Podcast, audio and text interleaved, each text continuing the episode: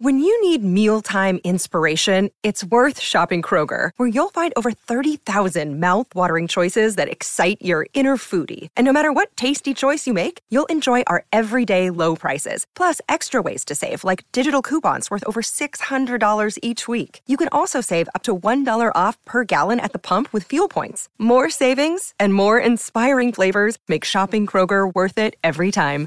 Kroger, fresh for everyone. Fuel restrictions apply. This is Optimal Parenting Daily, episode 95 10 Lessons for Kids About Life's Infinite Possibilities, Part 2, by Jay and Heather Harrington of lifeandwhim.com. Hello, everybody, and welcome to yet another episode of OPD. I'm your host, Greg Audino, and today I've got the second half of a great post that we began yesterday. So if you missed that one, episode 94, make sure to go ahead and listen before proceeding here. But if you're all caught up, then let's jump right into part two and continue optimizing your life. 10 Lessons for Kids About Life's Infinite Possibilities, Part 2, by Jay and Heather Harrington of lifeandwhim.com. Know what's enough for you. I'd be lying if I said money is not important. It gives you options, it validates hard work, it gives you the freedom to try new things. If you're always trying to figure out how to pay the rent, you can't access the parts of your mind and creative spirit that will make you remarkable. Money is not everything, however, not even close. Far more important are relationships, curiosity, and new experiences. There's nothing wrong with financial success, and don't begrudge others who have more than you. But make money a byproduct of a life rich with the things that really matter. If you don't know what enough is for you, then you'll always be chasing more.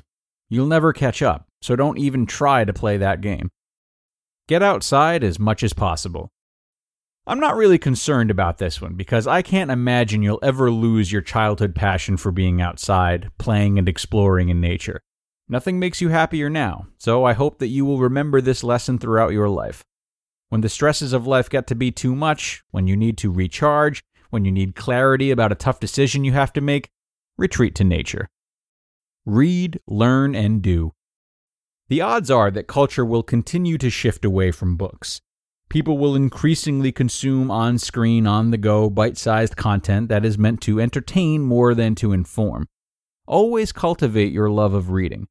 This will give you an advantage as you grow older because you'll be able to draw upon the lessons of those who came before you.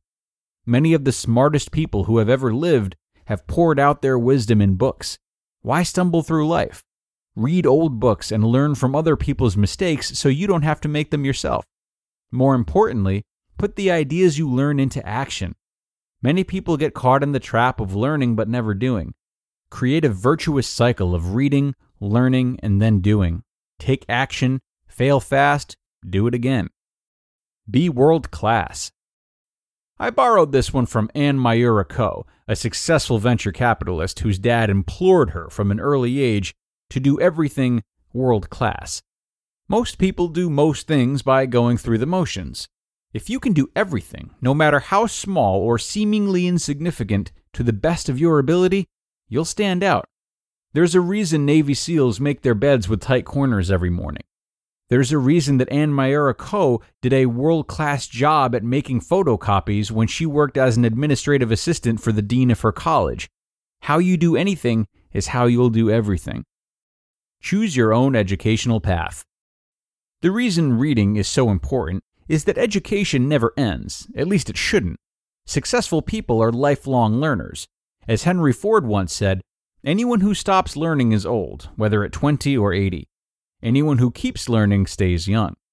Don't buy into the idea that earning a college degree means you're educated or learned. We will fully support you if you decide to go to college, but you don't have to. On balance, you'll have more options and greater security if you get a degree, but don't blindly make the decision to devote four or more years of your life and hundreds of thousands of dollars if college isn't the best route to what you want. You're a creative spirit.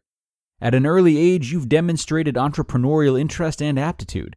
You can always go back to college, but you'll never get your time back. There are many ways to learn. Answers to every question are available at your fingertips. What's not available, whether online or in a classroom, is experiencing solving hard problems and demonstrating leadership in the real world. And that is the best education of all. Choose yourself. Choosing yourself is a concept popularized by author James Altucher. It's based on the notion that if you wait around to be chosen by an employer, friend, mate, publisher, or other gatekeeper, you're putting your fate in someone else's hands. You need to carve your own path. You need to seize your own opportunities. You need to make your own choices. You must understand that life is abundant.